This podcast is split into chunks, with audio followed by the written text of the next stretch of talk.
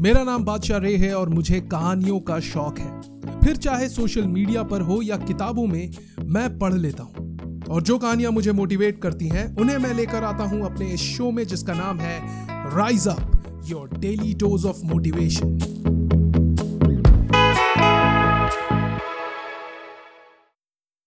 एक बार एक लड़के ने जूडो सीखने की ठानी। दुर्भाग्यवश, बचपन से ही उस लड़के का बायां हाथ माने लेफ़्ट आर्म नहीं था। बावजूद इसके उसमें जोश था, लगन थी सीखने की। तो उसने जूडो सीखने के लिए एक पुराने जापानी जूडो मास्टर को ज्वाइन किया।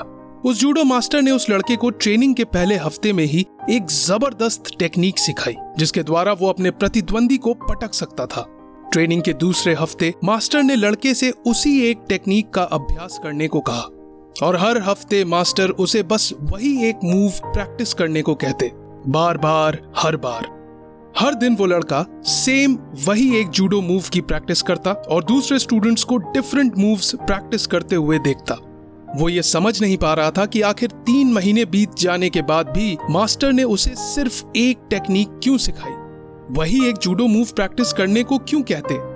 आखिरकार एक दिन वो लड़का अपने गुरु के पास गया और कहा, मास्टर, आपको नहीं लगता मुझे और टेक्निक सीखनी चाहिए?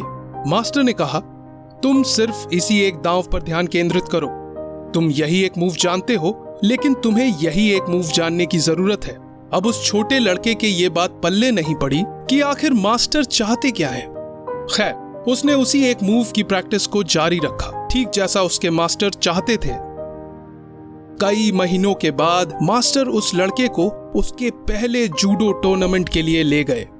लड़का डरा हुआ था। क्योंकि टूर्नामेंट में उससे कहीं ज़्यादा ट्रेंड और अनुभवी फाइटर्स हिस्सा ले रहे थे। आशा के विपरीत, उस लड़के ने अपने पहले दो मैचेस आसानी से जीतकर ऑडियंस को चौंका दिया।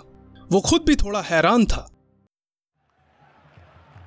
उसका तीसरा मैच थोड़ा मुश्किल था, मगर उसने अपना दांव इस्तेमाल किया। वही एक दांव जो उसने सीखा था, और वो जीत गया। अपने चौथे मैच को भी उसने उसी एक मूव की बदौलत आसानी से जीत लिया। और अब वो जूडो टूर्नामेंट के फाइनल में पहुँच चुका था। यहाँ उसका सामना एक ज़्यादा ताकतवर प्रतिद्वंदी से था। मैच के शुरुआती मिनटों में प्रतिद्वंदी उस एक हाथ वाले लड़के पर हावी रहा। इस डर से कि लड़के को ज़्यादा चोट ना पहुँचे, रेफरी ने टाइम आउट की घोषणा की। रेफरी मैच रद्द करने ही वाला था कि लड़के के मास्टर ने उसे रोक दिया और मैच को जारी रखने की विनती की। मैच फिर रिज्यूम हुआ। और इस बार प्रतिद्वंदी से एक भूल हो गई। And he dropped his guard बस इसी मौके का फ़ायदा उठाकर लड़के ने उस ताकतवर फाइटर को पटक दिया। अपने उसी एक मूव का प्रयोग करके। उस लड़के ने पूरे टूर्नामेंट बस एक ही मूव का इस्तेमाल किया। वही एक दांव जो उसने सीखा था।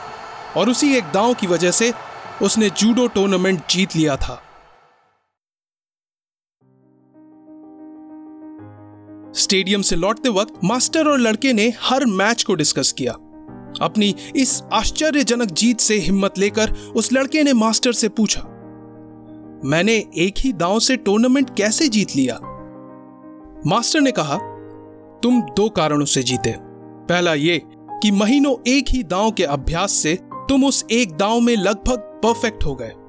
दूसरा ये कि उस दांव को तभी पलट सकते हैं जब प्रतिद्वंदी तुम्हारा बायां हाथ, माने लेफ़्ट आर्म पकड़ ले।